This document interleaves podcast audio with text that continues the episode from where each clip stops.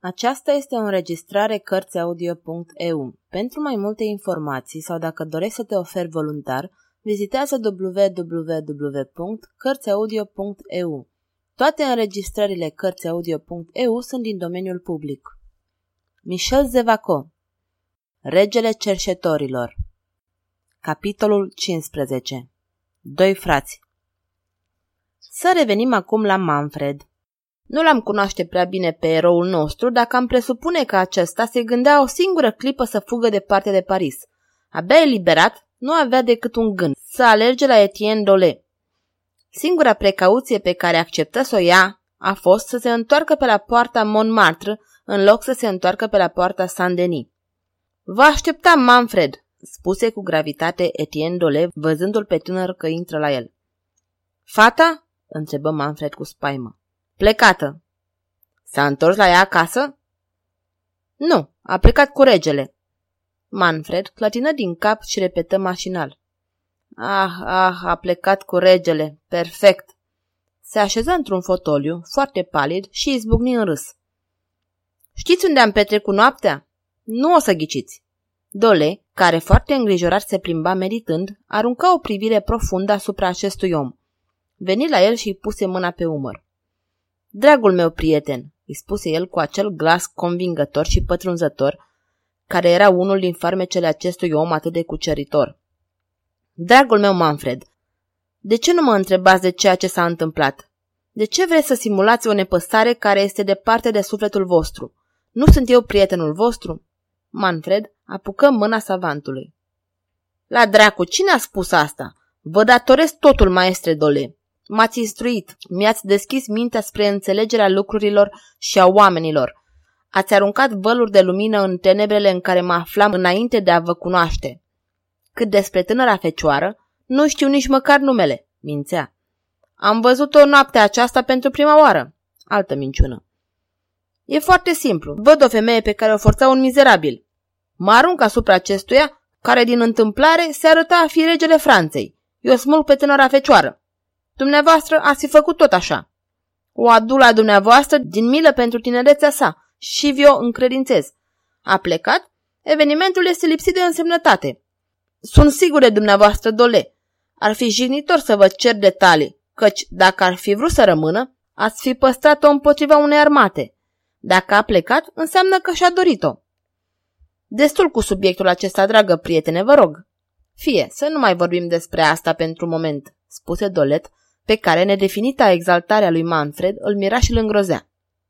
Totuși este un amănunt pe care ar trebui să-l cunoașteți. Trebuie. Regele a intrat aici prin violență. Am rezistat ordinelor sale. A dat ordin să mă aresteze. Tânăra fecioară a consimțit să-l urmeze cu condiția să fiu scuțit de Bastilia. Admirabil devotament al unui suflet candid. Dragă prietene, iertați-mă. Tremur când mă gândesc că pentru o necunoscută ați riscat Bastilia și asta din vina mea. Ah, Dolet, n-am să mi-o iert niciodată. Am atras asupra voastră mânia lui François. Presimt că nenorociri stranii o să iasă din această aventură. Și toate asta pentru o fată ce nu dorea decât să fie siluită. Manfred, cu adevărat răvășit de această idee pe care o emitea, se ridică, făcu câțiva pași prin sală cu o agitație crescândă. Dar vom lupta, reluă cu o aspră violență, să îndrăznească zbirii și Monclar să se atingă de un fir de păr de-al vostru. Voi trece Parisul prin foc și sânge. Liniștiți-vă, Manfred, nu cred că există pericol imediat. Cât despre tânăra fecioară, destul cu acest subiect, maestre. O detest după cele aflate. Și mă detest pe mine și mai mult de a fi adus-o la dumneavoastră. La revedere, maestre. Lantene este la curent cu aceste fapte? Este foarte neliniștit de dumneavoastră. Alerg să-l liniștesc și să mă sfătui cu el pentru a stabili o supraveghere în jurul casei voastre. Tânărul își aranjă toca și o porni spre strada Freud Mantel, unde se afla locuința sa. El locuia aici împreună cu cel ce se numea Lanthene, cu care ne-am întâlnit deja. Vom explica în curând ce fel de prietenie îi unesc pe cei doi oameni și de unde se născuse această prietenie. Să ne mulțumim pentru moment, să arătăm că afecțiunea pe care o avea unul față de celălalt era profundă și solidă și că trăiau ca doi frați foarte uniți. Locuința de pe strada Freud Mantel situată la câțiva pași de Louvre, nu departe de vechea construcție, unde regele Carol al V-lea creștea odinioară lei, era sărăcăcioasă. Nu vedea în ea decât mobila strict necesară. Se compunea din două camere prost luminate, una pentru Lanthene, cealaltă pentru Manfred. Iată-te!" exclamă Lanthene văzându-l că intră. Eu însumi. Am scăpat de la satana și tocmai am petrecut noaptea în una din cele mai bune pensiuni ale lui. Hmm, explică-mi. Cunoașteți osoarul din Monfason? Ei bine, acolo s-a gândit să mă arunce drăguțul de Monclar. Lanthene tremură. Omul ăsta adună asupra lui atâta dușmănie încât explozia ei va fi teribilă pentru el. Era în accent mai mult decât în vorbele sale o ură violentă care l-ar fi înspăimântat cu siguranță pe marele magistrat. De unde ura aceasta? Ce lamentabilă fatalitate făcea să se ridice unul în fața celuilalt, amenințări sălbatice, implacabili, acești doi oameni, dintre care unul se numea Contele Monclar și celălalt Lantene, nu vom întârzia să o știm. Cu fruntea în palme, cu mintea plină de gânduri negre, încordată, Lantene reflectă câteva secunde. Apoi clătină din cap. Și cum a ieșit de acolo?" reluă el. O întreagă poveste. Am să ți-o povestesc," spuse Manfred care scotocea într-un dulap cu mâncare, luând de colo niște pate, pâine, o sticlă, elementele unui dejun sumar pe care început să-l devoreze. Hai să discutăm acum, reluă. Te anunț că am o întâlnire foarte serioasă. Un duel? Nu aș. O femeie? Ah, ah, nu mai îmi vorbi de femei, dragul meu. Atunci, o întâlnire cu regele Franței. Lanțene sări în sus.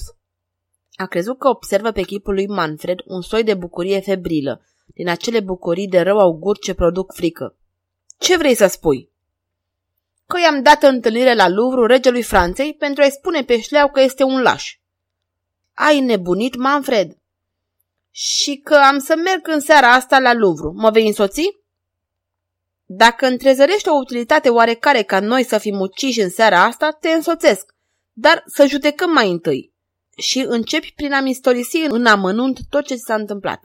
Manfred se avântă într-o povestire amănunțită pe care o declamă pe nerăsuflate, pe care o întrerupea cu interjecții în jurături, izbucniri de ton, punctând-o cu lovituri de pumn în masă. Lanthene ascultase cu o profundă atenție. Ei bine, îi spăbi Manfred, mă vei însoți? Ia seama că pentru prima dată în viața noastră sunt obligat să reînnoiesc o întrebare de acest gen. Manfred, spuse Lantene, vreau mai întâi să-ți cer o dovadă de încredere pe care tu poți să o ai în afecțiunea mea. E nevoie de dovezi? Cred în tine mai mult decât în mine însumi. Totuși vorbește. Ei bine, îți cer să nu mergi la Louvre decât peste câteva zile, când am să ți-o spun. Ceea ce îmi cer este mai grav decât ai crede. Dar de vreme ce te-ai folosit de un vicleșug făcând apel la încrederea mea, promit voi aștepta. Mulțumesc, frate, strigă Lantene cu entuziasm. Îți promit că nu o lungesc. Dar asta nu-i totul. Jurăm că nu te miști de aici până în ziua în care, dragă prietene, mă plictisesc. N-aș ști ce să fac până atunci. Am să-mi petrec timpul dormind, chiar așa. Iată o ocupație potrivită când... Ezită. Lantene completă. Când ești nefericit în dragoste. Cine ți-a spus?" întrebă Manfred. Manfred, e de rău. Îmi ascunzi frământările, mie. Nu mă frământă nimic. Te privesc, Manfred, și te admir. Mă uimești. Da, te admir, suflet mare ce ești. Păstrez pentru tine necazurile și nu vrei să împarți cu mine decât bucuriile. Mă consider prea grozav. Fii liniștit. Când voi avea dezamăgiri, le vei afla și tu. Nu e oare o dezamăgire serioasă când iubești fără speranță? Manfred păli. Privirile îi se tulburară și el murmură. Să iubești fără speranță, fără speranță. Iartă-mă, frate, spuse Lantene. Hai, lasă-ți ochii să plângă. Lacrimile, dragul meu, lacrimile ne-au fost date de mama natură ca să spele relele ce ne întunecă sufletul. Dar lasă, la vârsta asta dezamăgirile în dragoste sunt repede năbușite.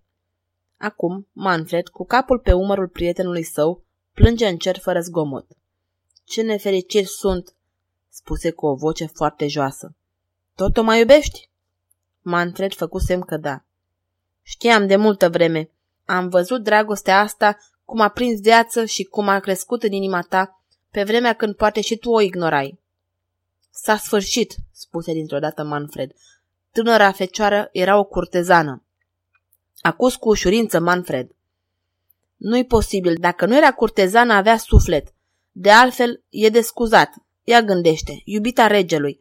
O femeie să reziste unei asemenea perspective. Să nu mai discutăm de asta. Chiar tu ai spus-o. Asta se uită cu timpul. Lanthene îl privi cu atenție. Biet prieten, cugeta acesta. E mult mai îndrăgostit decât credeam. Și cu voce tare.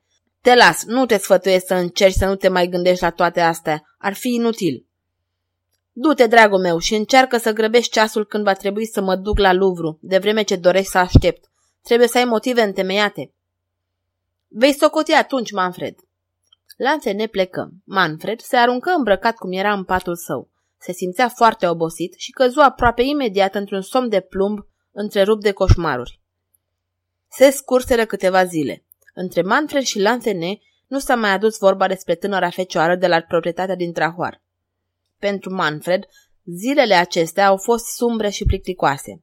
Această odihnă forțată nu se potrivea cu natura sa exuberantă și, pierzându-și răbdarea, se pregătea să iasă când Lantene îl anunță. În această seară. În sfârșit, mă săturasem să ascurt sabia. În seara asta e mare petrecere la Luvru, reluă Lantene. Numai despre asta se vorbește în oraș. Se spune că regele va prezenta la curte pe noua venită. Se numește Ducesa de Fontainebleau. Și studie fizionomia lui Manfred. Dragul meu, spuse cu răceala acesta, mi se pare că ducesa se numește Gilet de Chantilly, pe numele său adevărat. Mulțumesc, prietene. Bine ai mai ales ziua, zău. Voi fi la petrecere, nu va fi completă fără prezența mea. La fel de îndrăgostit, cugetă Lantene. Mă însoțești? reluă Manfred. Nu, tocmai am o întâlnire. În seara asta mi-e imposibil să o amân. Aha, ai o întâlnire? Într-adevăr, motivul este serios, în timp ce eu am să fiu ucis la Luvru. Lantene nu dădu importanța acestor vorbe disperate. Manfred, în numele prieteniei noastre, îți cer prudență. Du-te la Luvru de vreme ce te-ai hotărât pentru această deosebită nebunie, dar fii liniștit, îl întrerupse cu violență tânărul. Voi fi prudent, atât de prudent ca ai să te minunezi. Manfred, spuse Lantene cu emoție, în acest moment se petrece între noi doi ceva grav. Ești pe cale să te îndoiești de mine. Nici de cum, dragul meu. Ai o întâlnire. Am și eu alta. E foarte simplu. Fiecare cu treburile sale. Manfred. Lantene. Nu mai sunt eu fratele tău? Nu, spuse limpede Manfred. Manfred, țipă Lantene deschizându-și brațele. Manfred făcu doi pași, se apropie de Lantene și privindu-l în ochi, rosti. Lașule! Lantene rămase locului. Doar că deveni foarte palid, brațele îi se lăsară pe lângă trup și un tremur îl zgudui ca și cum ar fi făcut un efort uimitor să nu răspundă. Plecase capul. Când ridică privirea, îl văzu pe Manfred care pleca fără să se grăbească.